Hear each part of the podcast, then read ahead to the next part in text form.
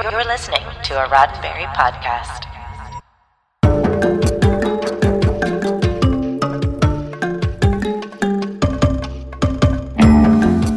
Two for the price of one.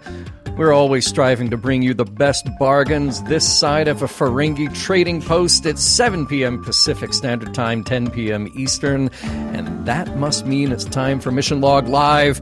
I'm John Champion. And I'm Holly Amos. And tonight we are back to discuss Star Trek Discovery, Episode 4. Episode, season four, episode eleven. There's so many numbers right now, you guys, Too because numbers. we're gonna not just do Rosetta today. There's more. We're also gonna do Picard season two, episode one, The Stargazer. Yes. So the first half of the show tonight will be about disco, and then 45 minutes later, so we're going 90 minutes tonight instead of our usual 60. 45 minutes later, we'll switch over to Picard. That's the way it's going to work. Yay. so get your questions and comments ready. You guys know how to do it. Uh, you can click on the Zoom link. Uh, you can call 669 968 33. You'll enter the meeting code and the password you see on the screen, and then you'll be in the Earl Green room. Yeah. And, let, and also, you guys have to let him know what you're here to discuss, like which one, yeah. which thing, or both. Uh, yeah. Hey, and look, and if it's both, I tell you what, talk to us about disco and then go away and then come back when we talk about Picard. It'll you be can fun. just hang out in the old Green room. Hang on the Earl Grey. Who doesn't want to do that? that? That's the best part of the show. Everybody else, you're missing out if you don't call in. All right. Well, we're going to be very efficient with our time tonight. So I will quickly say hello to some of the folks in the chat. There's Paul. I'm sure there's another Paul to be found at some point. There's Jane. There's Miles. There's Cosmo. There's Alan. Let's see here. There's Rick. There's Chris. Uh, there's Dominic and uh, ooh Carlos. Of course, got to see uh, Carlos in there. There's other Dave, Dave Takechi, or is he Dave Prime? I don't know. We got to work that out someday. There's Scott Palm. Great to see him tonight. And uh, welcome, welcome everybody. And uh, like I said, we don't want to waste too much time tonight, so I'll very quickly give you the update on what is coming up in Mission Log Land and Roddenberry podcast this week. Uh, this week on Mission Log, got to take a second here. It is a momentous week. On Thursday, we say hello to Star Trek Voyager with season one, episode one, Caretaker. That is on Thursday, March 10th. Yes. That is my favorite Star Trek pilot, by the way. Really? Uh, you know what? yeah. I, I'm I'm not going to spoil it here. Uh, Norm and I had a really great conversation about it, and I look forward to everybody chiming in, and I look forward to hearing what you had to say about it off air. so, uh, and then I look forward to checking in with you later, Holly, about Chakotay. Oh, okay. um, why is he the first character that we see? Uh-huh, uh-huh. All right. And then this week, Mission Log Prodigy and Mission Log The Orville are off uh, to give us a big welcome to Voyager, not to mention tonight's double bill of Discovery and Picard. So uh, we just wanted to, you know, make a little room there. So for everything that's happening, make sure you stay in touch at podcasts.roddenberry.com where all of our shows are listed. And now, okay, you're doing your thing. You're calling in, you're hitting the button, and you're doing all that stuff. Now you're going to let me do the shortest recap in mission log history. Is it? I probably is. Oh, that's really short. Okay, go. All right, we're going to try to hold all of these. That I, if we do the main mission log this short, that would be a miracle. So, all right, here we go. Star Trek Discovery, Rosetta. Time is ticking for the crew of the Discovery, not to mention a good chunk of the populations of Earth and Ni'Var. Sitting near that desolate former gas giant and its local star in a Dyson ring, a landing party takes a shuttle down to the surface to investigate. Burnham, Saru, Detmer, and Culber make the perilous journey to find a planet absolutely wrecked by asteroids and abandoned more than a thousand years ago. They do find a huge, mysterious ruin, some place of enormous importance, but before they can even get inside, Saru is struck with an intense fear uh, response at, at a wailing, fiery vision. It soon passes to Culber, even to the captain, as they make their way inside. The only one not experiencing it is Detmer, who didn't come into direct contact with the unidentified hydrocarbon dust that is everywhere. She resets their EVA suits to filter it out. All good. Meanwhile, on Disco, the delegates have their own concerns, and President Rillak is trying to hold it all together. What she and they don't know is that Book and Tarka have snuck aboard Disco from Book's cloaked ship with a crazy plan to go full on Millennium Falcon and ride this thing secretly all the way to where the 10C are keeping their DMA power source. It's a fine plan until Book gets the idea to try to talk to General Ndoye and uh, into spying on Burnham for him, and Tarka gets caught by Jet Reno. Back on the planet, the party discover that they are in a giant nursery, a place built to protect the 10C's young, meaning that they must value life. On a hunch, Burnham turns off her suit's filter, and this time the hydrocarbon is a euphoric, loving vision, a feeling that is happy, but rare for some like Saru and Detmer. They can only all surmise that the 10C have complex emotional lives, and like some other beings, they communicate with an emotional exchange. This first step of the mission to find potential common ground with the 10C is a success, and the party returns to the ship. Onward to make first contact a much more hopeful experience, so it's all looking pretty good. Except for Jet Reno, who somehow found herself on Bookship taken hostage by Tarka. Rude. The end. so rude. So rude. Um, you know what I, I liked about that, by the way, and I'm so glad we got callers lined up right now, ready to go. And we're going to get right into that so fast. Something that I liked about that is what we didn't see happen. Happen. Right. Because right? I was like, we're moving, we moved on real quick. She yeah. finds him, says, I hope I didn't ruin a surprise party. And then yeah. it goes on to like what else is going on. And there's like no sort, but we're still on discovery, eh, but yeah. there's no like commotion. There's no security being called. And I was like, what happened? but see, that's what's so cool because, you know, Jet Reno is very cool, very collected and tough. Tarka, obviously a very smart guy and usually plays it very cool. And you just leave that to your imagination. Just something happened and the tables got turned. Also, just yeah. very excited that we get, get to see Jet. Yeah, yeah. Yeah. So this must have been like yeah. when she was available to shoot, and they're just like, "We're going to have you taken hostage at the end of the series." Yeah, right, right, right. That that just way way fun. Uh, by the way, in the chat, and we're going to get to these callers here any second now got to say, you know, Bob Amos checking in, Nick to Good checking in as well. So uh, great to see you. And then Miles uh, echoing something that we talked about. Well, the last time I was here, I was not here last week. Miles saying, I think Saru and T'Rina make a cute couple. That yeah, that every, is everybody yeah, thinks that. They do. That is a, a well crafted, well earned relationship on this show. So uh, let us go to our first caller. So glad to see. Uh, it is Valeria. Welcome. Welcome to the show. We are sideways for a while. Sideways for a, for a, while. Wait, oh, you're muted though. We don't want you to be muted. We want to hear everything you have to say. Here we are. Yep. Excellent. Uh, Welcome. Unmuted and unsideways. Yes. Yes. All right. Uh, so, yeah, I I don't have a ton to say about this week, but uh, I, I, did have just a couple of things that I wanted to say about last week when I was going to bed at six. Um, okay, fair. Uh, I just loved that Tarka section. Like, uh, it was what got me. Like, the week before, I was calling and saying, yeah, I don't know. I just don't know if disco is for me this season. And then we got that. We got that. And I was just like, oh my goodness. You know, it's oh so funny. it's so funny that you bring that up because uh, since I was not here for the live show last week, um, and I, I was kind of late catching up on the episode before we went on the air, Holly and I were talking about that, and that was a uh, a character moment, a character arc that I really liked, that I really appreciated, mm-hmm. and I figured at some point they had to redeem Tarka, or not necessarily redeem, but they had to give him some depth, some emotional life for us to ground ourselves with, and I thought they did that pretty effectively.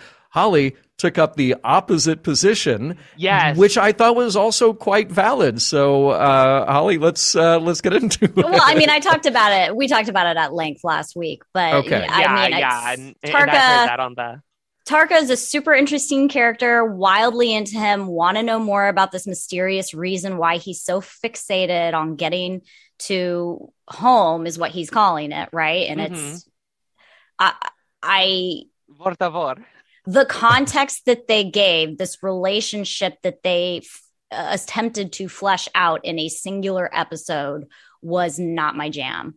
I feel like that sh- we should have been getting context for several episodes, not just the one. It felt forced. I'm glad that they did give him context. Um, I it just wasn't enough for me, and it was too it was it was too quick. It wasn't it wasn't enough time for me to sort of meander on what he must be feeling. See, I, I feel And then like- and then there was nothing there was nothing about it in this episode either, right? okay but but for me like part of where i'm coming at it from is that when he first told the story to book the very first time Mhm. with like the very bare minimum level of Yes. detail i was like i hate that i need him to be lying to be satisfied with this like Hmm. i need this to be a lie because he thinks that it's what going to be what gets book on board with him but then with the way they executed it i was just like that is literally the only way they could have made me satisfied with him telling the truth to book there Is he telling Hmm. the truth though? we still don't know that I was like, But he could also- still be lying. There's no one corroborating his story. He could still be lying. Yes, but also, but also, Norman said what I was thinking, which was just, wow, the romance. Um, and like, okay, also, just as a huge fan of the Final Frontier, when Oros was describing Kyle Elise, I was just like, por favor. Or as, or, or, or as more Trekkies would know it, Shakari. Um, Mhm. um, but yeah, no, I just really enjoyed that. But more importantly, I have a Kovich speculation. Oh, Oh, bring it, bring it, uh, or John or as it. we like to call him, uh, Professor David Cronenberg. Uh, Yeah. Exactly. Yes. Um, yes. So leading up to leading up to that episode, I was thinking, wow, it's really. I was just thinking about how weird it is that he's wearing a 20th slash 21st century style business suit. It's like if some government official today were going to work every day in chainmail. Like it's very anachronistic. and he's also yeah. making, you know, like Gilligan's Island references. Uh, Yes. And then he makes the Gilligan's Island reference that they made a point of no one else in the room getting. Right. Right. I and he's playing think- a crossword puzzle, or, or he, I he, Or he he's he had her taught a- a crossword puzzle Yeah, to yeah. somebody. Yeah. yeah. Thank God it wasn't Wordle. I was like, no. Okay. so so so here's my hot theory. Okay. I think that he's a friend of Gary Seven. Whoa. Mm. Whoa. That's a, little, Interesting. that's a little bit of a deep cut. That is a deep cut. because there was some level of time travel shenanigans going on on Gary's end as well as the Enterprise's end. Yeah. And so I just think that he is from the same planet as Gary Seven. Oh, fascinating. Okay, that is a really interesting idea. I, you know, whatever it is, we know that Kovich is not necessarily what we've been told. Like there is more than meets the eye there for sure. So it's just a question of what. And I, I've seen some other kind of interesting speculation online, like oh, he's from you know an alternate universe, or he's from the past, or whatever. Because how else would he know about these things? Um, so I I very much look forward to whatever additional reveals. Although I hope they don't reveal too too much. Like if that's going to be an ongoing character into the next season, Mhm. I, I I don't want to just be like here's the thing to blow your mind, and then we're done with that. But are you doing? Oh, absolutely. You also, like I feel like you also don't want him to leave. Like if they blow our minds, Absolutely and then, not. Like goes back to where he's from. yeah, You're going to be really disappointed. I'll be really upset by that. Yeah. Yeah, no, Yeah. I, I, I'm, I'm definitely putting him in the same bucket as the Tholians, where Mm. any answer that we ever get about him should raise at least two to three more questions, like what they did with the Tholians in DS9. Very good. That is a great point. I yeah, totally agree with you there. Um, very cool. Uh, uh, one, uh, just a couple other little things that I'll uh, reference here from the chat. Um, I and some of these I apologize, they kind of disappeared, and they're a little harder to uh, harder. It's going grab, fast. It is going fast. Uh, I believe it was Chris who said that uh, he said Tarka is a plot point, not a character, and uh, you know I.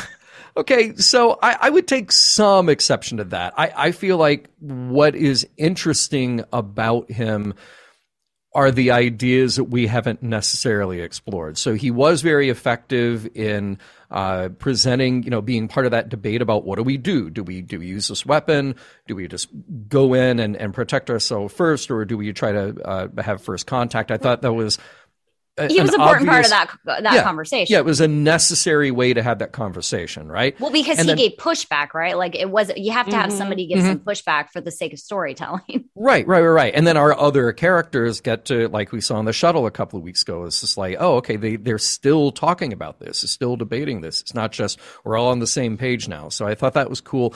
And then the thing that I feel like we didn't really get out of last week's episode with that reveal with Tarka, and so interesting, Valeria, that you said uh, Shakari, because to me it was less about who really is Tarka or who really is Oros, but it was this idea of people who were convinced of an idea.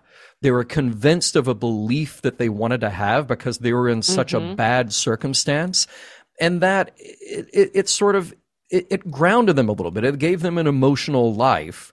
And you, you were sort of pulling for them, you know. You you didn't Yeah. want it to all end with this desolation of uh, of that place. So, I thought all of that was worthwhile, but I do totally agree with the assessment that, you know, Discovery is not so good at this always, which is Mhm. you spend a lot of time on plot, you spend a lot of time on the key characters who are part of that plot, and then as you get toward the end of the season, it's like the writers go, "Oh, wait, well, we forgot to put in this really important stuff." His motivation, Yeah, his yeah. entire motivation. They yeah, so, like, so now we need to just cram it all into one episode, uh, like we did with Airiam and and uh, fighting Control, and it was like, okay, well, if we had been given all that stuff with Airiam leading up to the end of the season, then it would have been very cool. But Discovery doesn't necessarily do that. so Yeah. yeah. So I'm I'm a little uh, little on the fence there. Um, uh, but I I felt like emotionally there was some satisfaction from that, and then uh, I really enjoyed what we got out of this episode.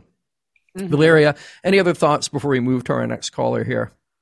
Um, just really excited to see where next week goes, which is a nice change of pace with this season of Disco. So- you know what? I, I feel like I treat many of our disco discussions like that, where the first few episodes, I'm just I, I'm like, come on, stop biting off more Mhm. than we can reasonably chew. Stop trying to cram all this in here. And then as it goes along, you, you feel like they, they pump the brakes a little bit. We get to spend time on a planet. We get to spend time figuring something Mhm. out, and I get a little more, little more open to it. So I, I hope that we're all satisfied with the end of this season. You know, bumpy uh, bumps in the road and all. Yeah. All right. yep, yep. Well, take care, and uh, we'll see you next week. Okay. Yeah, um see see you in a bit for Picard, in fact. Okay. all right. Fair. Fair. Click that button. We'll see you in a minute. All right. All right. See you in a minute. Okay, so let's go to our next caller, and it is Chris, all the way from. Wait a minute. Chateau Picard. Uh-huh. Yes, All this is right. Actually, when I was on location, You were this- there. I was there, and oh, you took that picture. Yeah, I, I took this picture. Yeah, this was Yeah. out. We're in it, out in the vineyards, out by the the data tree. Um, yeah, I'm I'm very sad that Chateau Picard and the vineyards are no longer my hometown because they were in the Oh, final episode. cool. The final episode of oh, we're not going to talk about Picard. Final episode of TNG was shot in my the the valley. Oh, that oh, there. Okay, yeah, yeah, yeah. and now it's north of LA. Anyways, all right, we're Ah, talking about cool. Discovery though. All sorry. right, there we go. Yeah. There we go. All right. Sorry. Um, sort of on what you guys were saying. Yeah, time management has always been an issue, but I think they've seeded out a couple of really interesting things this week. One of which is this idea that the finale is going to be about like recognizing compassion or having the squid people. Like that's like the answer is not fight them. The answer is like talk to them, which I think is really cool. and the other sort of minor thing that they sort of seeded was whatever is going on between Adira and Detmer. Like that seems fun. They Mhm. they have good chemistry. I'm not sure what's going on, but Mhm. but yeah, especially the the main point of like talking to the 10C and not fighting them. I think that being the finale could be really cool. Yeah, yeah, I, um, I, I totally agree, and that, and that was, you know, one of the bigger notes that I took about this episode. Um, I, first of all, I, I thought it was such an interesting idea to explore communication, not as just we have to sit down and talk to each other, but we have to actually learn how they communicate which might be a totally different paradigm. It, it has, you know, might have to do with chemical, emotional responses, finding common ground. And it, it's so, it's sort of so simplistic and it's so obvious, but it is so Star Trek. It is such a hallmark of Star Trek to allow the characters to step back from their preconceptions and go, oh, wait, we actually need to change our perspective to meet these people where they're coming from. And and I just I love how they're exploring it. I love how they're taking a little bit of time to actually talk about it, get us as the viewers involved in it to understand it. And, and look, you know, I, I've had many criticisms of Star Trek Discovery, but I, I really want to point out where they get it right. And I feel like this is one of the places where they got it right. If you're doing a season about turning fear into communication and turning this, you know, existential dread into an opportunity, I, I think it's great. And, it- and it, it absolutely sits up there with some of the best expressions, some of the best Star Trek stories that have ever been. I'm interested to see how like it's going to unfold in terms of our because the first thing that I thought when when they were sort of discovering the emotional aspect of this species, discovering that, um, my first thought was, uh, "Where's a betazoid when you need one?" Like a betazoid would be like super helpful in this scenario, especially if this species does, does not, if they find that species doesn't audibly speak. Mm, that'll be interesting. Yeah. So we because to- that's yeah. what I was that's what I was gathering like the focus that they have of emotion makes me feel like they they they're not audible. Yeah, it seems like Mhm. it's all chemicals. Like, I mean, imagine Mhm. if you're in a gas giant that's full of gas, you like emit the whatever they call it, Right, and they and sort she- of float around.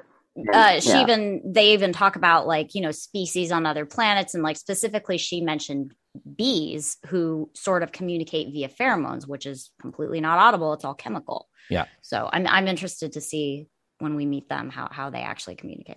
Now, Stamets said that the dots uh, detected 16 different hydrocarbon chains uh, that presumably represent, you know, different emotions, different Mhm. sort of mental states for the 10C. Um, I think it's a fascinating idea that that's how they communicate. Might be a little bit limited, you know, if you're trying do to feel like it's very limited, build yeah. you're trying to build a giant structure that's a nursery to take care of your children like you have to have uh, uh, ways to measure uh, and you know build and There- do, I- do I- other things I feel like there also has to be an allowance for I mean as emotional as an emotional species ourselves there that there's sometimes where you feel emotions that conflict at the same time and it's wildly confusing. So for them Yeah. to limit themselves to 16 is there any like sort of crossover in those? Yeah, I would imagine it's sort of like going to the sort of chemistry angle is kind of like you can chain the different hydrocarbons together. That maybe you have 16 base ones, and you know that from there, like you have four or Mm. 16, however amino acids you have in your body, but you can combine them to make all sorts of different things. So maybe it's that. Also, I like that scene because they were like, "Oh, hydrocarbons and we're testing them. And I'm just imagining Stamets and Adira just doing lines of hydrocarbons in the engineering bay. Like, what does this one feel like? Okay, give it, give it a go. Write it down. Oh, that's oh yeah. That's good. Yeah. Get, give me the good stuff. Yeah. That's awesome. That's awesome. But, uh, you know, it, it comes back to this. It, this is the other thing that I wrote down because I thought it was such a, a good, it, it might have been too on the nose, but I like it when Star Trek can be on the nose and, and give it value. That last scene between uh, Burnham and Culber sitting in the captain's ready room having the tea or, or coffee or whatever they were having. Um, and just wrote down these these three exchanges. Sometimes empathy can be uncomfortable, and it's the only way to connect, to find common ground in communication. What if they know what they've done and they don't care? How do we connect with a species like that? And it, it, it was so so obvious, just so very clear that, you know, they're talking about, okay, what do you do? You find common ground. Look at the world around us today. There are so many fractures in people in the world today on so many levels, political, social, religious, etc. The only possible way to break through that is through empathy. It is through finding common ground to at least start that level of communication. And here's, you know, Culber throwing the wrench into the works, which is, you know, but but what do you do then? What do you do next? And that's what I'm curious to see play out in the next couple of episodes because you can get to a point where, okay, we, we've tried everything. I always like to think about Picard saying you negotiate, and that if it doesn't work, you negotiate again, and then you negotiate again, and you keep negotiating until Yeah, but I mean, di- compromise. Diplomacy can only go so far if the species you're trying to deal with doesn't care that they're destroying entire planets. And I think the reason why Burnham is convinced that there's going to be empathy there is because they were on presumably a planet that the species, you know, lived on for however long and it Mhm, was destroyed. So like how can they not understand these mhm. other species not wanting their planets to be destroyed? Yeah, I, sure, and I and I think sure. that's where her confidence comes from. But I mean, Culber, he's not wrong. No, no. He's What if they don't care? Yeah, yeah, yeah. Because again, we could be the ants in the anthill who just you know just a, a, a nuisance and annoyance and something who can easily be dealt with and with no conscience. You know, so Termites, termites. See, there you go. Hate those things. Yeah. all right. just just smoke bomb them or whatever. I've never had termites, so I don't know what they do. Put those giant Something tents over houses, whatever. exactly. Uh, yeah, Yeah. I mean that's. I mean they could they could see every other species as that. yeah.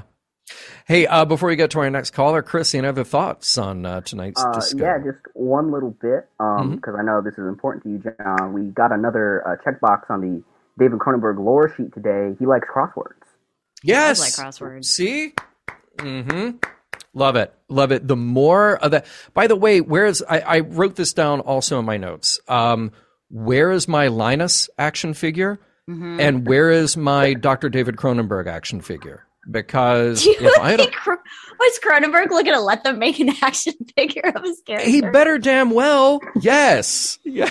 Yes. Uh, That's what I is that so much to ask? I mean, look, you've got so much Star Trek licensing going on now, so many new figures coming out. I don't think that that is too much to ask for in like a wave 3. Okay? oh, okay. You don't even need it in wave one. Okay. No, cuz uh, wave 1's been announced. We we know, you know, that that's fine. I feel like there are other, you know, uniformed characters that we'll probably get before we get a uh, Dr. David Cronenberg, but at some point they have to uh, with action tie and uh, removable glasses. Yes. action time. hmm Yep. Yep.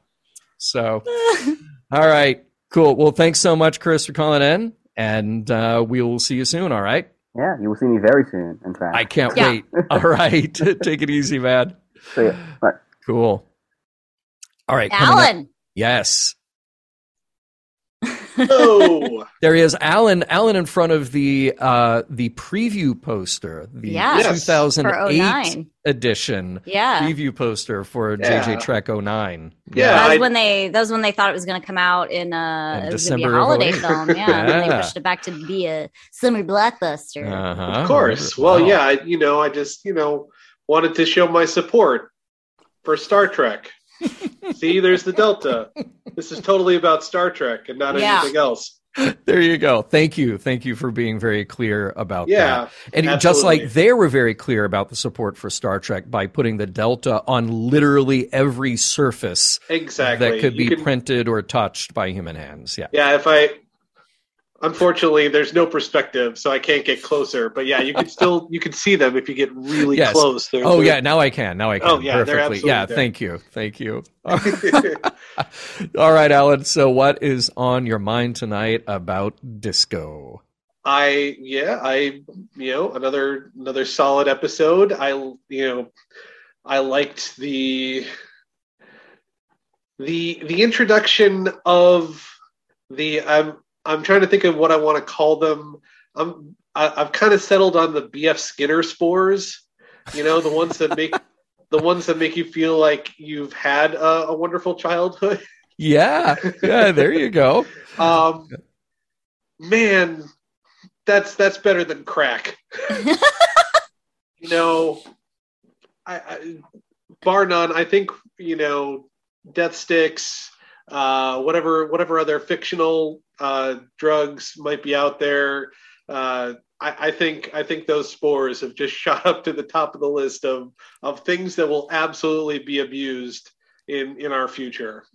Now, Should now they, wait a minute. Should we should they survive? Should they say okay? But wait a minute. Is there like a, a kind of cruelty there though? Like that that reaction that Detmer had Well, was like, true. oh, this is what I didn't feel with Hmm. my family. This is what I did. And, and I would also say Burnham. I mean, look, you know, she was brought up by Sarek, and he is, you know, well, we've talked Oh, about his fatherhood Yeah. skills. But she also Uh, had Amanda. Like Yeah. Okay. Okay. All right. he Yeah. So wasn't that, fully it wasn't a full Vulcan household. true. Well- thank goodness. Yeah. Yeah. and she she she does have memories and you know from the from that short track you know it wasn't like she was a baby when when uh, her parents uh, were killed slash shot to the future whatever you know uh, you know I get lost in the canon like everybody else but you know Yeah.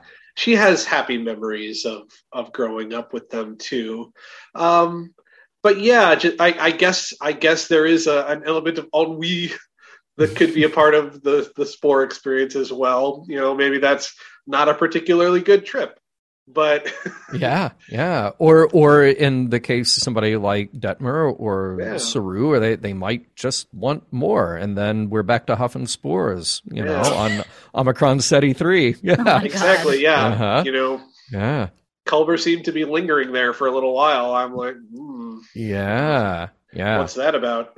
Powerful, powerful Yeah. stuff. Yeah. But, What else? Uh, but yeah, that, that was that was good. Uh, I I kind of I bristle a little bit about the you know are we just wasting time here? Because they from my you know correct me if I'm wrong but they can't get into the hyperfield anyway. Hmm. hmm so why are we you know why are we you know kvetching about you know sending people on you know a fact finding mission even if you think it's kind of pointless um I, mean, they literally have no facts at that yeah point. there's so, no facts yeah, a fact finding mission finding any fact would be of Any value. and yeah. i think they they found two fairly relevant facts and that's you know that's mission success um Yeah. you know and uh god god bless her we were talking about uniforms earlier uh man i really want to take general ndoye seriously but she's dressed like let's face it she's dressed like a, a an, a, an air an air steward that is that is Delta 1987 dress uniform. If I've ever seen it. yeah, right, right. But the Well, new EV suits are cool. Oh yeah, Oh, big. they're rad. Hey, I love Tron. I'm a big fan of those suits. There you go. Can you Yeah. guys, you know what, you know what I was thinking about when Saru's character started having the trip? Like, Mm. I was like, this for Doug, first of all, Doug is a phenomenal actor. It doesn't Oh, yeah. matter what he does, he's amazing. But I Yeah. was like, this could not have been terribly difficult for him. Can you imagine being in that prosthetic makeup and then having that helmet over too? Oh Yeah. yeah, that's not great. I, some of that I was like, he's probably not acting. Yeah. No. I would be No. extremely claustrophobic and freaking out too. Well, yeah, and, Beautiful and, suits. and the callback to the I've sensed the coming of death. Uh huh. Yeah. Brilliant. You Yeah. know, I was like, uh, you know that that's just the perfect way to to to bring that, and he's the the perfect character to do that to. And yeah, I agree that that had to be super weird to be in, you know, three levels of outfit. Yeah. I mean, he's. I feel like he's used to that kind of nonsense by now, given Mm. his his career, the career that he's had. But I still, that's Yeah. was impressive. Yeah. that he could I- handle that. I, I do want to go back to uh, something that you mentioned a moment ago, and Sure. because when you we talked about uh, General Ndoye, uh, I, I thought, see, this is one of those things where there are so many good and efficient scenes of dialogue in this episode that really just tell you everything you need to know as realistically as straightforward as you need to hear it for the believability of the story. And then there are scenes where I feel like it's just insert dramatic tension here. um, like they're getting ready to hop on the shuttle to go down to the planet. And that's the time that President Rillak decides to stop them and say, Well, I, hmm, are you sure you should go on this mission? Like, first of all, we need the mission. Second of all, yes, yeah, like we had hours and hours and hours to discuss that before we even got here.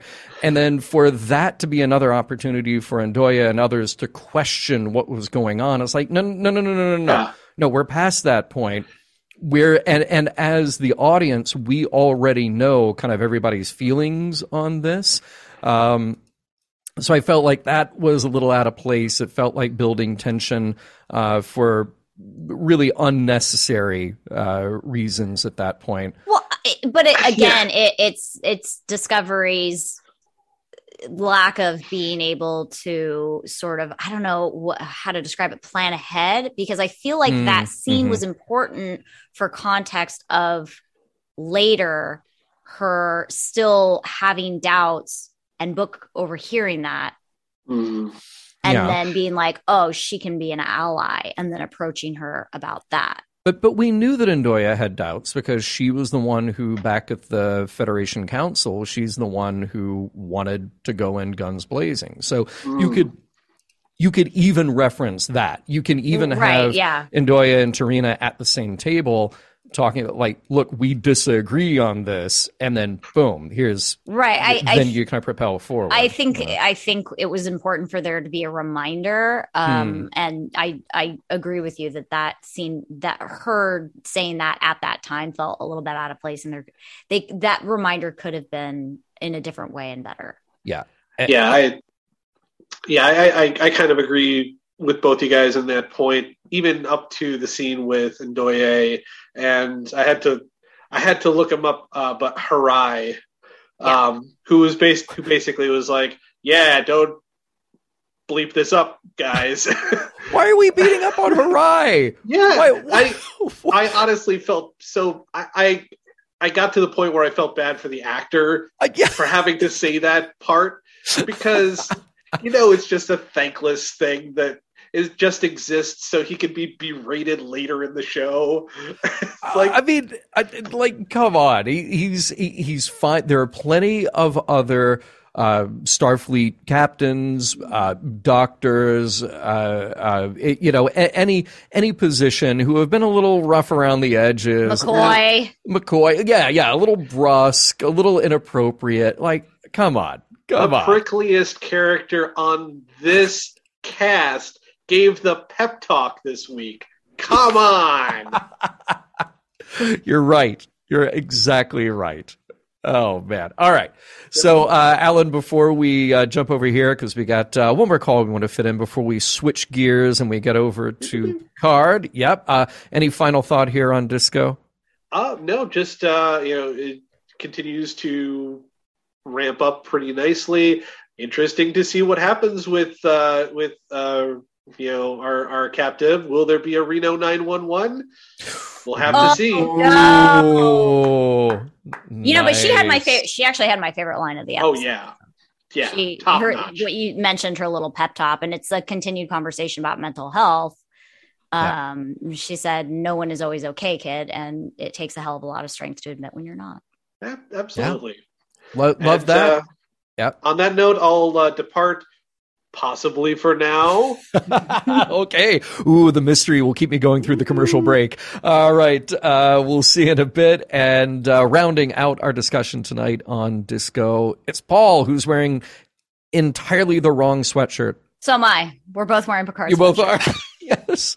but that's okay. Well, we'll have you back. Uh, what's on your mind tonight, Paul? Come to the disco, stay for the Picard. There you That's where it go. goes. We Uh, like it. first of all, in the green room, we suggest that the Cronenberg uh, action figure have uh, two heads at least for the stern yet, you know, pensive kind of Cronenberg, and then the angry Cronenberg. If you can tell them apart. That's perfect. That's perfect. It should Swap literally should literally just come with two that look exactly the same. That would be awesome. Oh my That's- god, yes. That's awesome. And and we got to, you know, I I I have a shout out for these costumes. So y- y- the spacesuits are one thing, but the Hmm. precursor to the spacesuits are they like a little too S and M-ish? I mean, they are pretty intensely. They're they're there at the level. That's the thing you'd see on the Star Trek cruise, I'm sure. Uh, well, if you're lucky. Um, uh, so, Which John just came back from. which oh, that's a whole other show.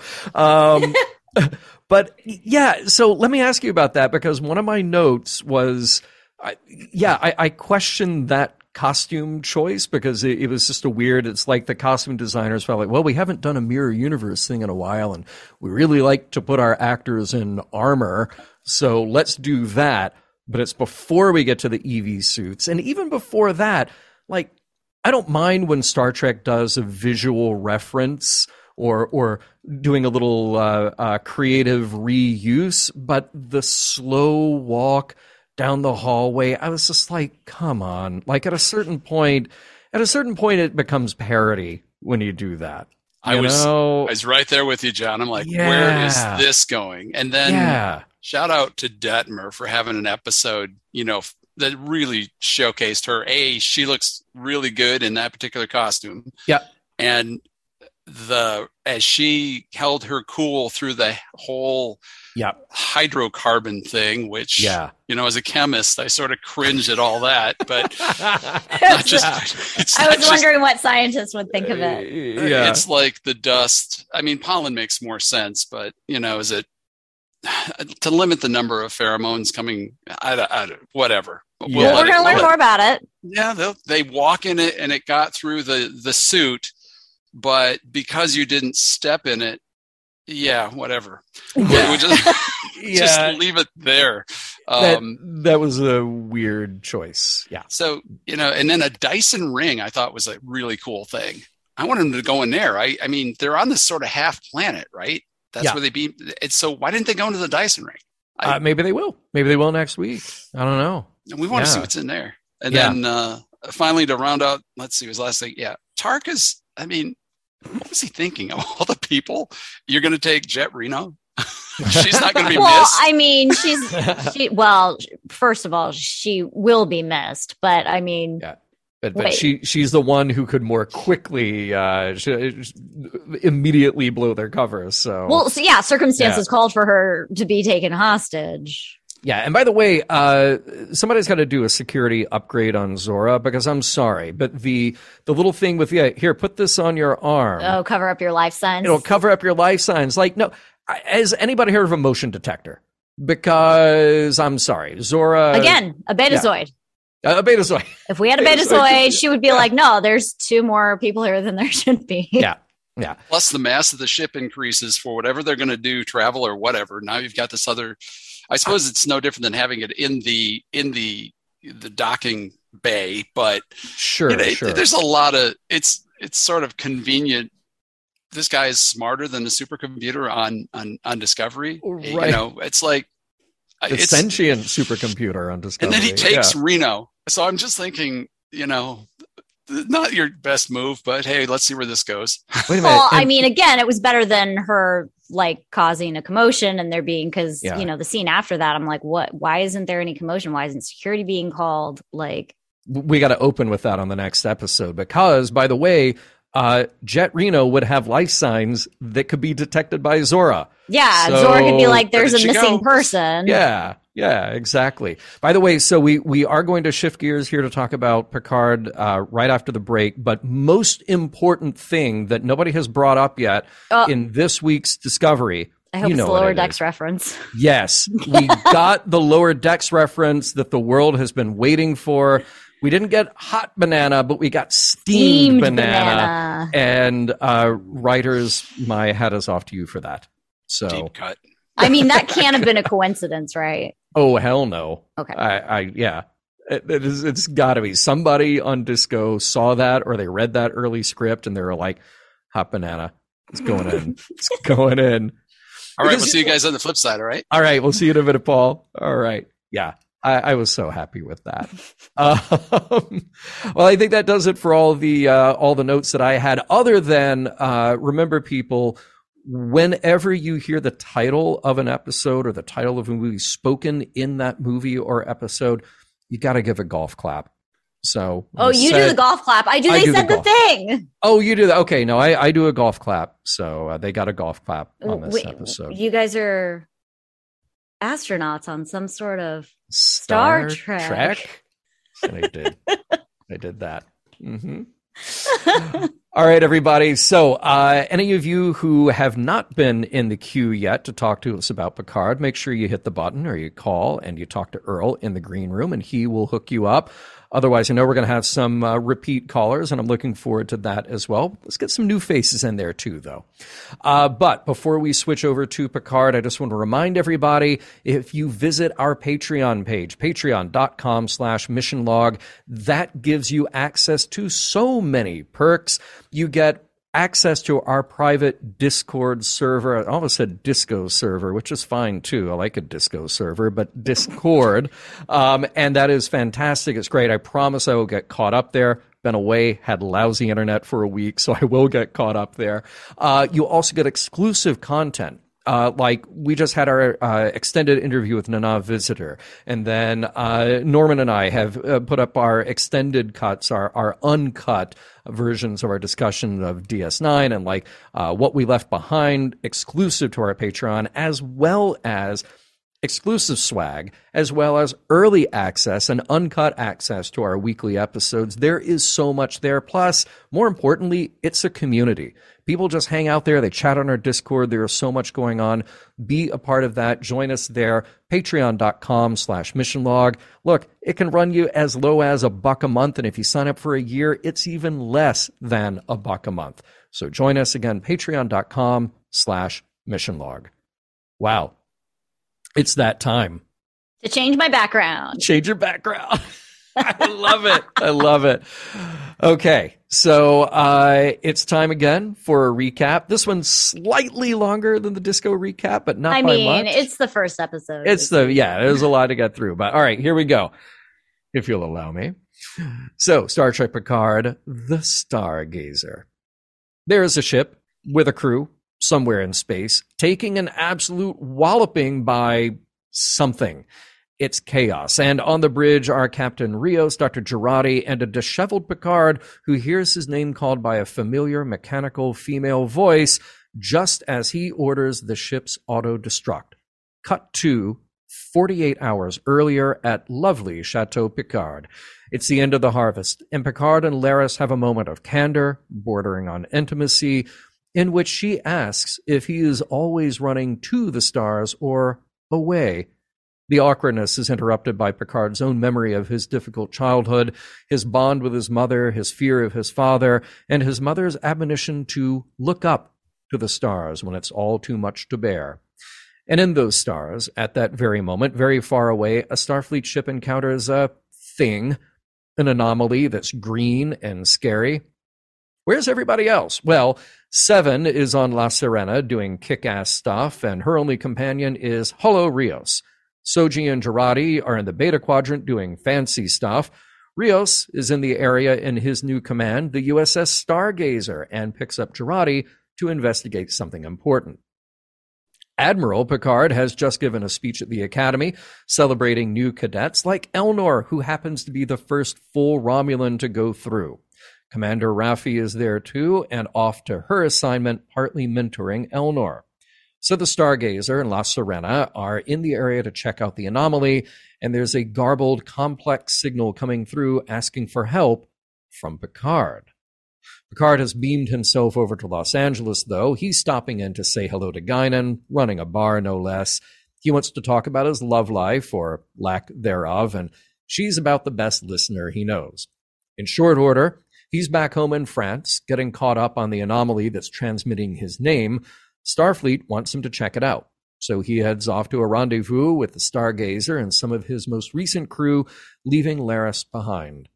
On board and confronting the anomaly, Picard opens the channel and whoops, it's the Borg. Come on, the green light wasn't a tip off? An all new Borg ship emerges from the anomaly and is now faced with just about every Starfleet ship ever. It's a quiet standoff while Picard and his crew try to figure out what to do, which comes down to either fight or not fight. Too late. The Queen is coming and beaming right onto the Stargazer bridge to see Picard. She starts assimilating the ship and the rest of the fleet with it until Picard steps in to activate auto destruct. In that last second, the Queen addresses Picard and tells him to look up. Then it all blowed up real good. Awakening at his Chateau Solarium, where he remembered his mother, now practically a ruin, Picard finds everything around him has changed. It's darker, tonally. There are weapons on display everywhere. There's no Laris, but there is one of those creepy androids we saw when all hell broke loose last season. And there's another familiar voice calling out for Mon Capitaine. Oh, hello, Q. It's the end, but the trial never ends. Ah. Ah. You know what I find wild what? about this season going to be basically Q hmm is, and we actually, I wrote uh, an episode of Sci Fi 5 that Okay. talked about yes. this. Yes. But Q was like a weird afterthought that Gene came up with for Totally. the pilot episode of TNG because the they couldn't decide if it was going to be an hour or an hour and a half or two hours, and they went back and forth on that a lot. right. Q was a filler. Like he Yeah. was a character that Gene created as a filler. And this many years later, there's going to be an entire season, presumably based on this trial of the human species. I, does he not get tired of putting Picard on trial? Like literally, you did that, and then seven years later, you did it again, and now thirty years later, you're doing it. Come on, Q. Seriously, like there is a whole universe to explore out there. How do you know he's not messing with everybody else? Or that, okay, the Q continuum Yes, is a thing, though. We've Yeah. seen other cues, we've met other cues. right. What if this cue is just assigned to mess with Picard for the rest of his life? And all the other cues are assigned to other people to mess with them. Because he's like Trelane, Trelane. He's like not a very good cue in that respect. The other's like, we're doing all this important stuff. We're world building. And we're like, you go mess with Picard. Just, just do that and we'll check in with you later. Which uh, Trelane is arguably who Q was based on, although Gene never Mhm. admitted it. And that's something that I talk about in that episode, too. But Indeed, indeed. So if you're not following Sci-Fi 5 at Sci-Fi 5 Pod, do it. And you can hear Holly and uh, uh, Earl and Norm and so many other people, voices from our, uh, well, you're writing. I'm Uh, writing. but- I yeah, don't yeah. do voiceover. I'm sorry. I'm not cool enough for that. Yeah. Well, uh, okay, come on. Yeah, you are cool. All right. Um, excellent. Well, I, I have many thoughts on this episode, I'm sure that you do too. But let's get right back to our callers because that's why we're here. And up first, oh, drum roll, please. Valeria. All right, here we go. Valeria, All right. thoughts about Picard. Woo! Lay it on us. All right. So, season one of Picard was my favorite of the new live action stuff. I feel really? very strong. I feel Okay. very strongly about Picard. Now, Okay. part of it, Okay. part of it ties into the fact that the first uh, Star Trek that I have conscious memory of was going to see the 2009 movie in theaters.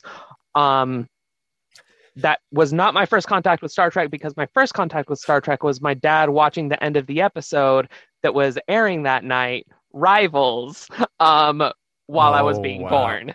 Wow. Oh my God, you're a baby. but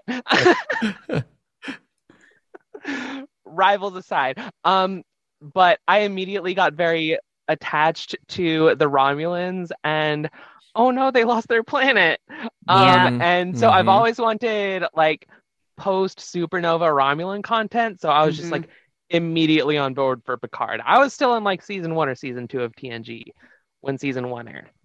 So- Wow. okay. This is Which- where I'm coming from. TNG is my first conscious memory. I'm 16 months older than TNG.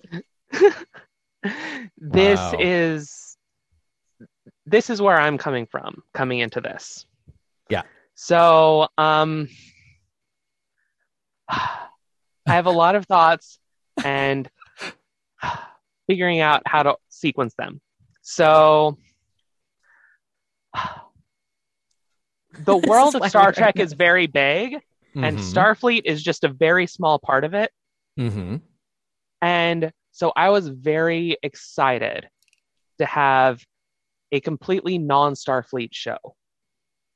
Hmm.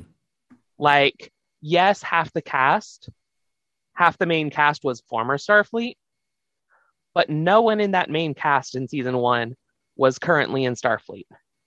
True. Yeah. Right. And I was very excited about that. And we ended it with a ship full of non Starfleet people looking like they were about to go off on non Starfleet adventures. And I was very excited for that. With the experiences that Rios and Raffi have had with Starfleet,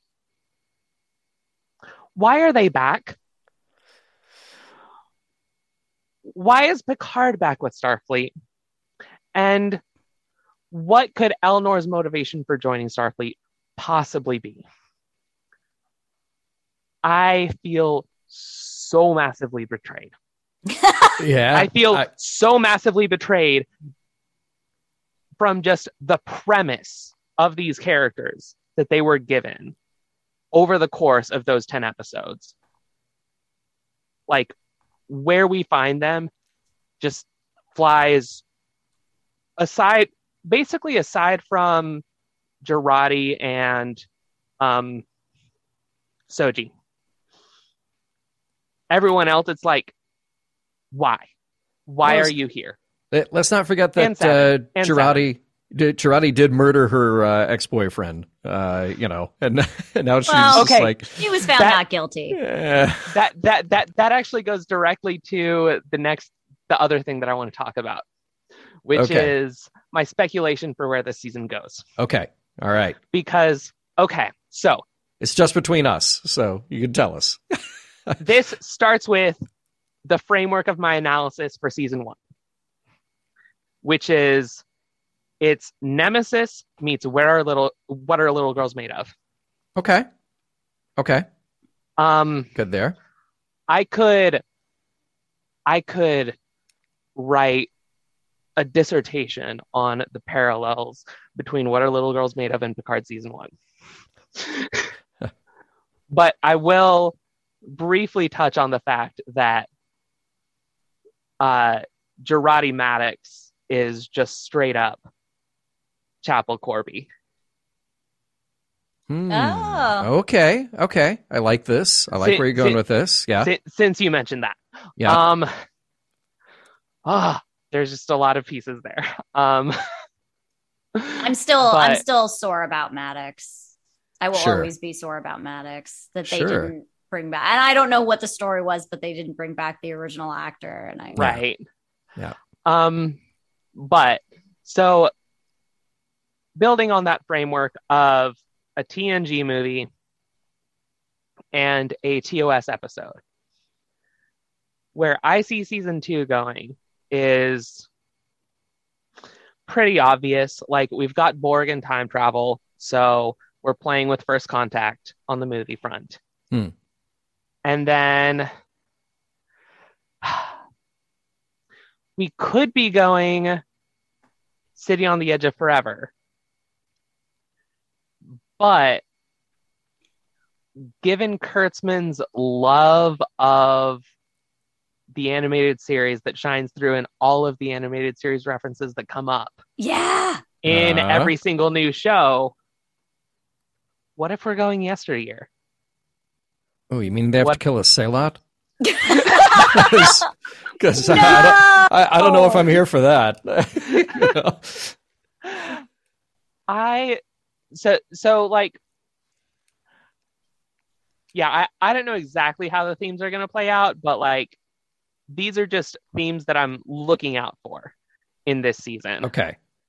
I, I think all of that is very fair. My my concern, as always, with new Trek is that it has to be familiar, but it has to be different. And there are only so many themes to play with. And what I always want is I want the the powers that be, writers, producers, to kind of look at the the layout of the season and just go like, here's the message, here's the important theme that we're dealing with, and not Mhm. feel like, well, to make it Star Trek, we've got to fit in 50 other things that keep sort of telling the audience, like, see, we did this, see, we did this, see, we did this Mhm. other thing, therefore you know it's Star Trek.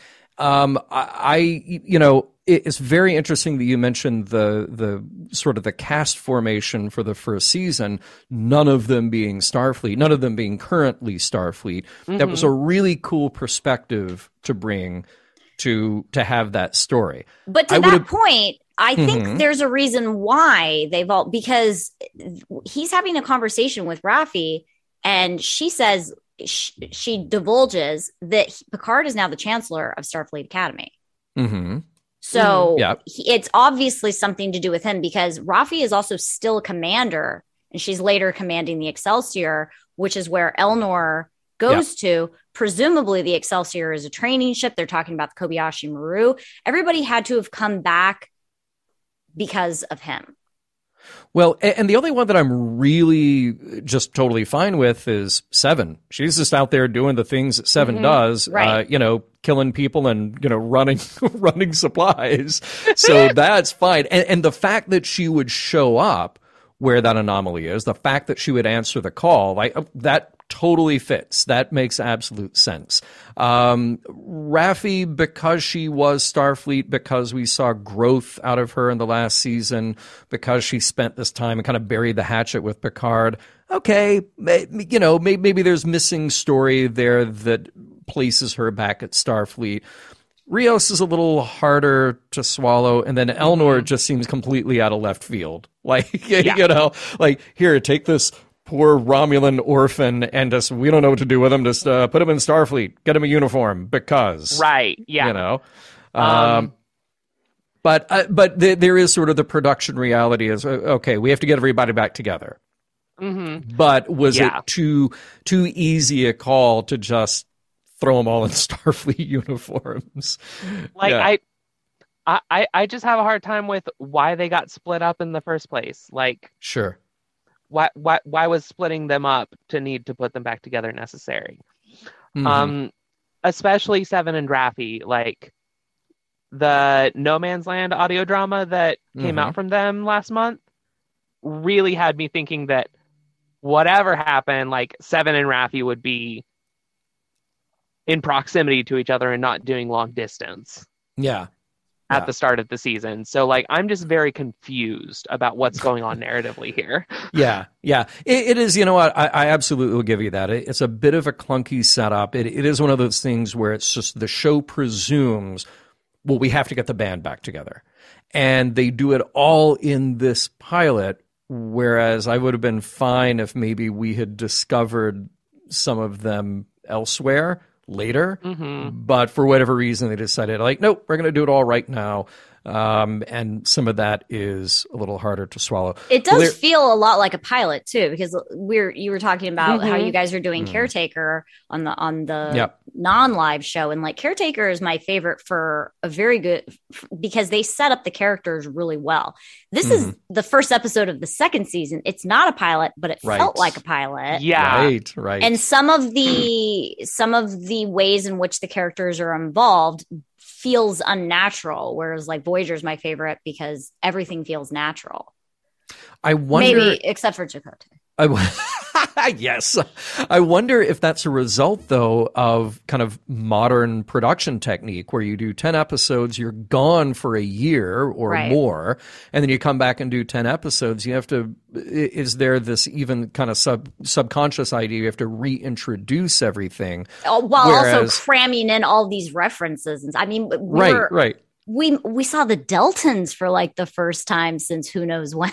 like, yeah, yeah.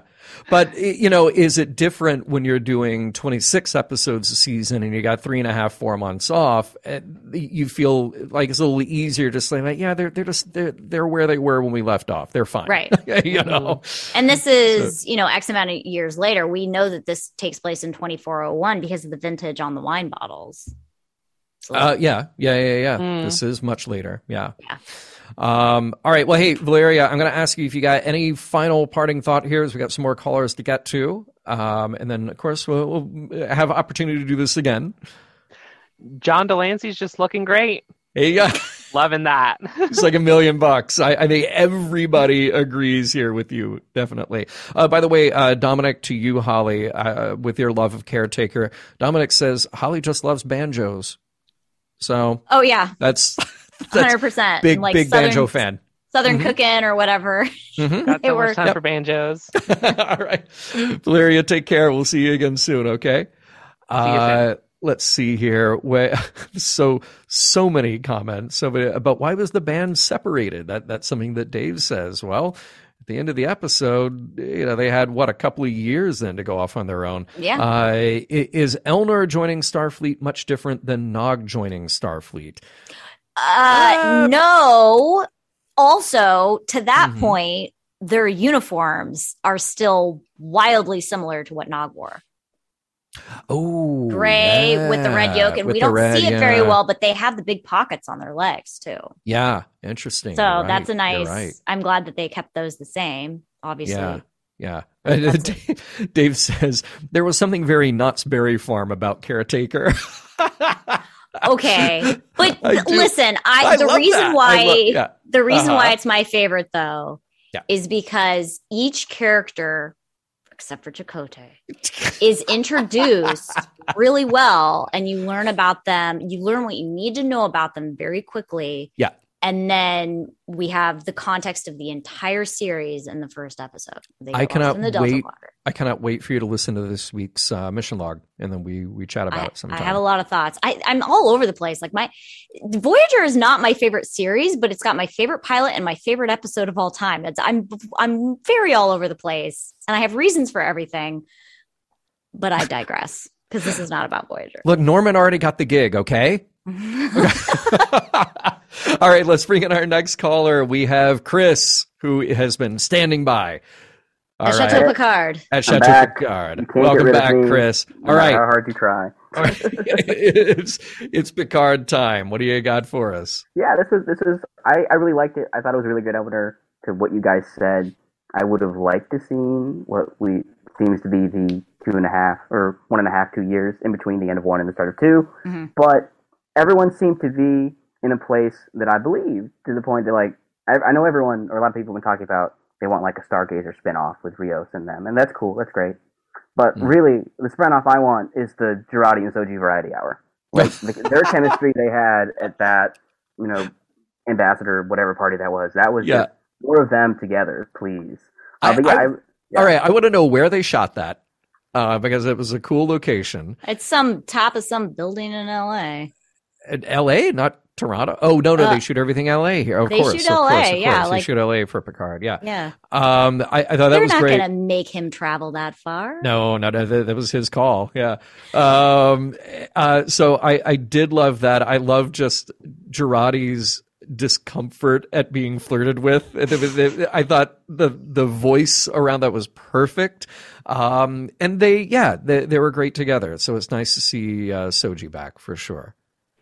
Uh, By the way, speaking of people who are there or people who aren't there, can I just say what the hell happened to Zhaban? Uh, Yeah, we don't know. It's just a mention yeah. that it's been what a year and a half. Yeah. yeah, rip, rip Zhaban, pour one out. Like man, damn, Let's pour one out at ten forward with Guinan. With guy.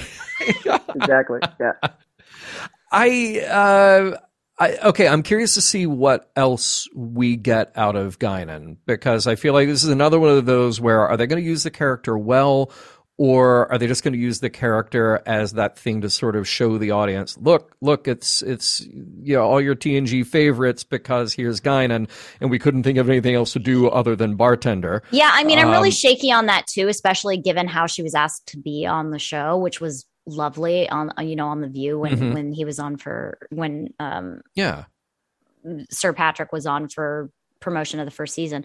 Um, I cried full on, but it also felt like it was just going to be maybe like a, an appearance or a cameo versus her being like an integral part of the story. But I'm I'm hoping that she's going to be an integral part of the story. I mean, the fact that she still has a that she has a bar that is, I don't know, weird and divey, right? it's just Also- it- it- it's just strange. I mean, it, it's been a long time since uh, she was the bartender on the Enterprise, right. and and Guinan is an interesting character from an interesting species that has all El-Aurians are the- super interesting. yeah, have all these other aspects and talents. It's like, uh, is that really like would the audience not get it Right. unless she's a bartender? you There's know? also guys, there's something there's something super out of place when Picard beams in too. Mhm. There's this thing behind him when he beams in that looks very Cardassian, and a bunch of people saw it in the in the preview, and I know exactly what it is. go ahead and say it because so do I. Trek movie love was it. like Trek movie was like, what is this? And I was like, hundred percent. That Yep. was a fixture at Star Trek: The Experience in Las Vegas to hold T-shirts. yes, And I, there's two of them in the archive, and I jammed them together to hold a, a roll of bubble wrap, and it was my bubble wrap dispenser. And I don't know why, in God's name, they were like, "Yeah, let's put this giant, weird Cardassian, slightly Cardassian looking thing." I literally, guys, that's from the experience. I love that so much. It's so I love weird. it so much. Um, so I, I, I do. Uh, I didn't just bring up Zhaban uh, just because I want to know where he is, but I also uh, like that's another one of those choices where going into the new season, I feel like everybody who saw season one, we all said like, "Oh, Laris and Zhaban, they're so cool. There's so much more to those characters. This is great. We would like to see more of them, please." And then you come up to the new season, one of them's dead, and there's this quasi manufactured, almost romantic scene. And like, yeah, I, I get it. Hey, hey, they're they're both very attractive. They spend a lot of time together. I but it- just felt a bit out of place for me. I, I will say that arc is the one that I felt most needed. Like we needed to see the in between time jump. Yep. Everyone else, Yep. like yeah, I believe everyone else ended up where they were. I will. I need to see that year and a half. I need to see what happened to Zhaban. I need to see have they talked about this at all before now. Like, has this been long brewing? Did she just bring it up that night? Like, th- they Mhm. that one needed more context, definitely. Yep. I did love her line though, talking about him being gone and, and how Romulans process this differently from other species, especially from humans.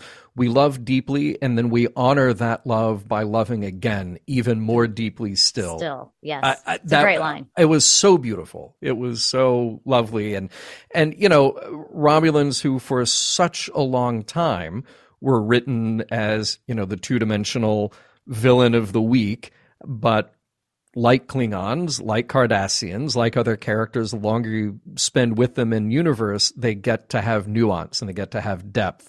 And for as much as we learned about Klingon opera or about Cardassian literature, having a moment like this at sort of the the heart and soul of Romulans, I thought was uh, was really nice. Uh, what else you got for us, Chris? I, I do. I do have one nitpick. I have one tiny. Bring nitpick. it, bring it. Okay, You're allowed more than one, but All right, and this is this actually happens both in Discovery and in this episode of Picard. Is every time they show Starfleet Academy, it's on the wrong side. It's on the Marin side, and not the San Francisco side. It is. It's on the north side. They always Oh. show it as on the north side. Yeah. It's like that's not where San Francisco is, guys.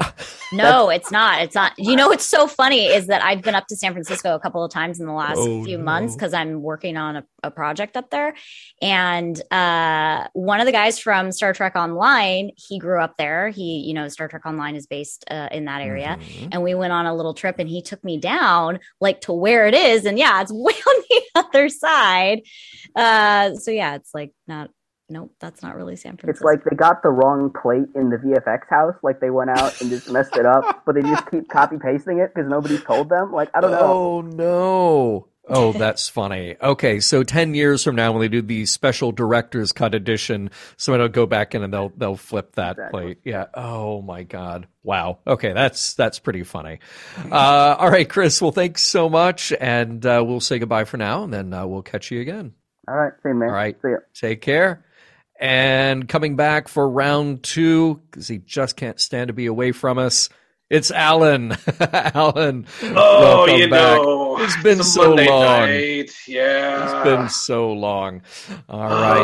Oh, So, I, I was telling the green room guys that in the past 48 hours, I've been through basically a tornado and a blizzard. So this is this is you know whoa. this is relaxing for me. So this is great. Wow. Sorry, and, like I hear the the horror stories of you guys in those areas, and then John and I are in Southern California. Yeah. Like I'm roasting in this Picard sweater right now. I'm so sorry that you guys are in. Hey, don't don't jinx it. We have our own issues out here, okay? Yeah, We yeah, yeah. I'm have not, earthquakes. uh, yeah, I'm not. Yeah. I'm not. You know, I'm not. You know, trading war stories on nat- natural disasters. I mean, it any got down to 60 degrees yesterday, and I was wearing fleece leggings Oh. and ah! complaining about how cold I was. Oh, the pain, So- the indignity of it all. The thing is, it was like in the 70s a little while ago. And honestly, that's probably part of the problem because it's not supposed to be that way at Yeah. the end of February and the beginning of March. That's, you know, the climate is changing for some weird, unexplained reason. Un completely baffling. Who Yeah, knows? yeah. Who knows? Who yeah. could have predicted that? Yeah. Uh, so, uh, Alan, thoughts about Picard tonight? Oh, yeah, that show. Yeah, Uh, no, I, I solid opening. Um, uh, it was, I don't. In, in a way, it was a little, a little bit weird to start and media res, um, knowing that we would. I, I like. I, I appreciated the fact that it was sort of like let's show you where we end up, and then we'll work our way back to it. It's very cinematic Hmm. but it also i mean not that there was too much uh confusion about who was coming through the the space void but you know obviously you know when you've got a borg on on the bridge in the first scene and then for the next 50 minutes everyone's like i don't know who it could be it was a little I mean, just- it, it was green and we heard robot voices. yeah okay. green multiple they robot were- voices Yeah. I feel like the reason they're confused is because presumably the Borg have been destroyed. They even have a conversation about that. Like they are functionally dismantled, Yeah. right? They So, brought like- up the charter, and you know, you know, the Borg aren't litigious, so you know, they'll- but they do love a dramatic entrance. Oh, so yeah. And and uh so the Borg Queen looks very different. God, And that helmet is so cool. The helmet God, I is- hope somebody cosplays that. Did you please. get that? Did did you like really zoom in and take a look? Like there's like moving parts within Yeah. that. That was Very, very cool. Intricate. yeah. yeah, there's gears and stuff moving in there. That's awesome. Yeah. So, uh, and please correct me here because, you know, I, I have just now started my Voyager rewatch, and I know that we had, uh, you know, our introduction to the Borg Queen and First Contact. Borg Queen is is a being that can sort of be recreated, reinvented by well, the collective. yes, and they they had to they basically had to do that because in in Voyager when well, I know get- we have a different actor. we yeah, uh, Yeah. we have two of the same two. Well, you have Alice like, Krige, The, she and you plays it. She plays it at some point, Susanna Thompson, right? and then Yeah. Susanna play. Yeah, so the Borg Queen is an entity that is um can be switched up in terms of the body that it's in, essentially. Got it. Interestingly enough, she always looks almost exactly the same. Right? It's always a lady. Yeah. Yeah. Yeah. Yeah. All She's not like a like a Well- trill, you know, or it's like a different uh, person right. Right. every oh, oh, time. Hello, I'm the Borg Queen. no, they try to make her look very, very similar, which, you know, given the what they could do with that, like she doesn't need to look the same. Well, hey, you know, if you have a good look, you stick with it. You know, I You- mean, you- she's- you gotta you cultivate those things. It, it, it, I remember seeing her for the first time in First Contact and being just horrified. I was like 10 years old and was like, oh my God. The Borg still scare the crap out of me. Sure, Like, they should. Oh yeah. yeah. Yeah, yeah. All right. Well, I'm very curious to see where we go with this Borg Queen because different look and and we don't know exactly what she or they are up to because um, I, I was having this conversation with someone. You know, she shows up on the bridge and wants power, presumably mm-hmm. just you know actual physical power. Although their ship had enough wherewithal to punch a hole in the shield just to beam her over. Right. And then she goes about taking over the computers of not just the Stargazer, but the entire fleet. So, yeah, there, mm. there's clearly some other purpose. Some Can other we talk about the project going fleet too? Let's talk about the fleet. real Ooh, quick. Oh my yeah, God. Yeah. So Yeah. the so I watched the episode twice. The first time I watched it, there Picard makes a comment when he gets onto the bridge of the Stargazer um, about refits, and I was like, "Is this the same star? Like, is this the same Right. Stargazer? It's the same Excelsior? That like, did they Well, like? But no, the registry numbers are different. So I Mm. watched when I watched it again, I was like, "Oh, these are not refits. They're the registry numbers are different." So Picard Picard Stargazer, the registry number was um, NCC 2893. The new one has sort of a nod to that. It's 82893. That's Yeah. cool. Yeah. But a lot, but you know, we see the Excelsior, which is a little bit different. The Slinky neck is gone, which I love because I hate that ship. Uh, there's a mention, you know, the Grissom. So, you know, we Sulu. see that in one of the films. Yeah. Yeah. Um, there's a Sulu.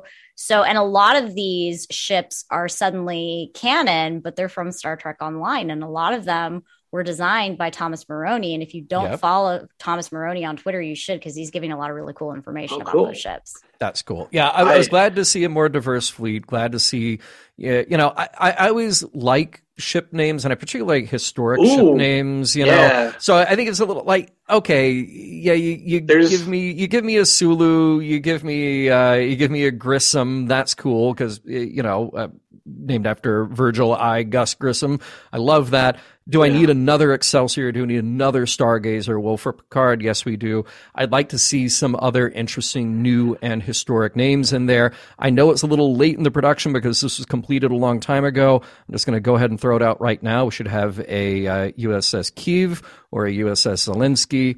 there you go. There, I said it. All right. Yep. Um, and uh, I, I was reading on the wiki, you know, you know, uh, grain of salt, whatever, Mhm. that uh, somewhere in the background of, of the departure scene from the academy, there's some sort of reference to uh, USS Leondegrance, which was uh, Patrick's character from Excalibur, correct? Oh, fun. Oh, that's cool. I didn't catch that one. That's I- cool. I would not have caught it either. Um, I'm gonna have to do a rewatch and see where it, it's probably like you know one of those things in the background that is barely visible, but yeah, apparently apparently it's there because fandom wouldn't lie to us. well, by the way, Nick in the chat is saying, uh, also from Cryptic, uh, we have the names. David Blass gave us the full list. Uh, and I think he's saying that, I don't know if he is putting in a vote for one or is saying that it, it exists, USS Okuda. Um, Ah. which Yeah. totally duh makes Yeah. sense. Um, it- it- see, and then there are others coming up. It's like, you, what about USS Kirk? What about USS Pike? That's what I don't want because I don't want every single reference in Star Trek to be a Star Trek reference. And then I- my dad talking, yeah. my I- dad I get- talking about the USS Amos. the- the- okay, well, the USS Amos is critical. That that is critical. You know, it's not well- even canon. It didn't make it into the episode. The, Oh. It wasn't this episode. It was the pilot episode of uh, Discovery that it was designed for, and then did not make it. didn't Did not make the it. cut. Okay, but I I, I love uh I, like I want to mix up the real world historical references with the uh with the in universe stuff. So Aaron- you know. Aaron Harvey Yes. says USS Eric's. Oh yeah, well, that one has a third in a cell. That- Yes. There you go. it's the only ship where I'll accept a third in a cell. exactly. Yeah. yeah, Well, Uh, even numbers only. yeah. uh, Alan, we got one more caller, but any any Yeah. last thoughts before we jump? Uh, well, just two, I, two quick things. Uh, loved the use of diegetic music, um, both uh, time is on our time is on my side, Uh-huh. and uh, the Edith Piaf song that I can't pronounce because I didn't take French. Um, oh, the one from Inception, Yep. Yeah. The uh, which the is wake up uh, song. No, I regret nothing, which is which is awesome because I think that sort of again with Q, one of his things in Tapestry was all about Picard's regrets. Mm. So Mhm. maybe we'll be revisiting that topic as well. Um, but yeah, otherwise, love the the the show, love the the the fleet, the the ships, the uniforms look great, and uh, I'm somewhat nervous about delving into yet another Star Trek dystopia. But we'll see how this goes. Yeah, indeed. We will. All right, Alan, thank you so On that much for your comments tonight. And uh, we will see you soon, my friend. Yes, have a good one. All right. Going back to Good, good. LA 2024, and I'm very Mhm. curious as to whether or not we will see the Bell riots or if they don't happen in this Right. timeline. Yeah, we don't know. Yeah, we don't know. All right, well, wrapping it up tonight. The man who has spent so much time in the Earl Green room. Got to hear all the stories. but Paul, final thoughts for tonight about uh, Picard. Well, let's let's imagine. Okay, so Guinan was alive what a couple hundred years ago on Earth. Yep. Mhm. Who's, who says she's not here now, and that Picard runs into her here? How great would that be? Oh, oh, yeah, yeah, yeah. yeah. I, Timey I would, wimey, man. Yeah, I would almost think that that's uh, a foregone conclusion because she was there in the late 19th century. Mhm. And there was no indication that she was leaving. Right. Yeah. Yeah. we don't know what happened between that Yeah. uh, time zero. Is, Yeah. Or the two episodes where we see her on. So that means she would have met him twice before and after she was Mhm. on a bartender on the Enterprise. How how amazingly weird would that have been to try and keep that straight when she was on the Enterprise? Right. I know what Yeah. happened before and I know what happens after, but Oof. in between I got to pretend I don't know anything. Yeah, I- I- that- rough. that was the green room commentary that we're on. Um, I just got two words: Orla Brady. Oh my God, what the two of them together? That chemistry is so genuine and so unbelievable. It just set the tone for the for the season. Whatever happens, it's just like we always have that moment between those two actors. Yeah. Wow, is that amazing? So you're Amazing here for it. You're here. All right. Okay. Oh yeah, I, it's Picard. I'm all in. Um, two, I, I mean, you got romance on two shows. You got you got you got the alien romance, and you got the whatever this. I guess this is technically alien too. Well, well, let, seen- let me ask you. Let me ask you this though, Paul, because you know th- this has always been sort of a, a, a trope and a problem with Star Trek. You look at all the captains, and even the ones that have managed to have or they they introduce a somewhat functional relationship there, it just it, it falls apart. Like like it, it always comes apart because their duty is to the ship. Their duty is to their duty. It is to starfleet. It is to the the the wanderlust or whatever. Like are you satisfied if picard rides off into the sunset with his you know romulan romulan babe?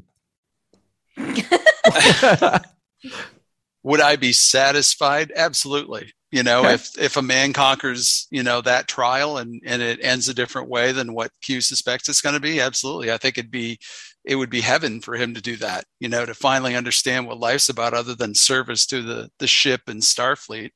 Um, he deserves it. He doesn't need to be going chasing and yet another Borg queen. Um, no no so- i mean it, it only took him nearly 100 years in an artificial body and Plus, you know, you know, to finally get there yeah how long is he going to be around now? Right? Uh, Does this body degenerate? Or but is it- but in the, did you guys notice that when he crosses over into this alternate universe he seems slower is he still an ai Uh, yeah, okay, because they said, oh, well, yeah, yeah, good yeah, yeah. I mean, yeah, they they did say, you know, that the golem that he uh, is transferred into at the end of season one, it will Right. age normally. He'll have the same lifespan because he even makes some quip like you couldn't give me 10 more years or Right. something, you know. So uh, presumably that is still whatever happens and wherever he is and reawakened road- by Q. Q saying like the road less tr- or, or not traveled or whatever. Like Mhm. he, even if that road led him down a path in which he does not, he's not put into a golem. hmm He's still he, aging he at the still same is, rate. He is a golem now because he's he's crossed over from a universe. Yeah, but he, he's still aging at the same rate.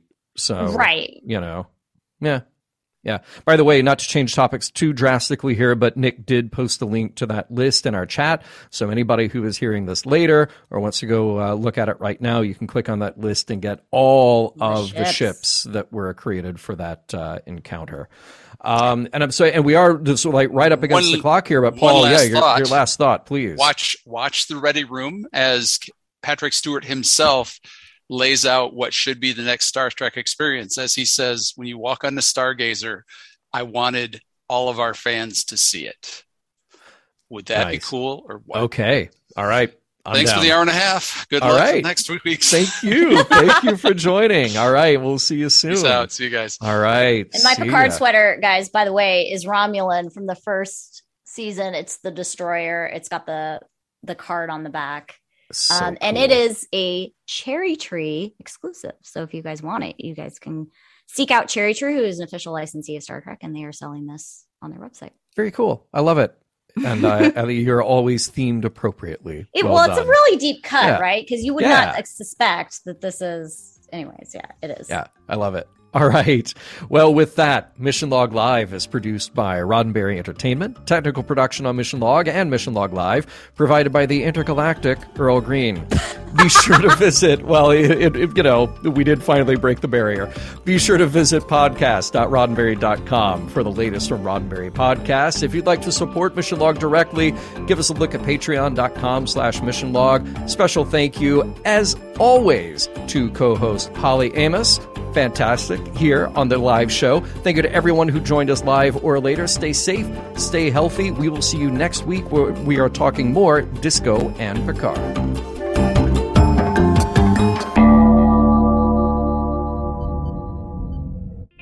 This is a Roddenberry podcast. For more great podcasts, visit podcast.roddenberry.com.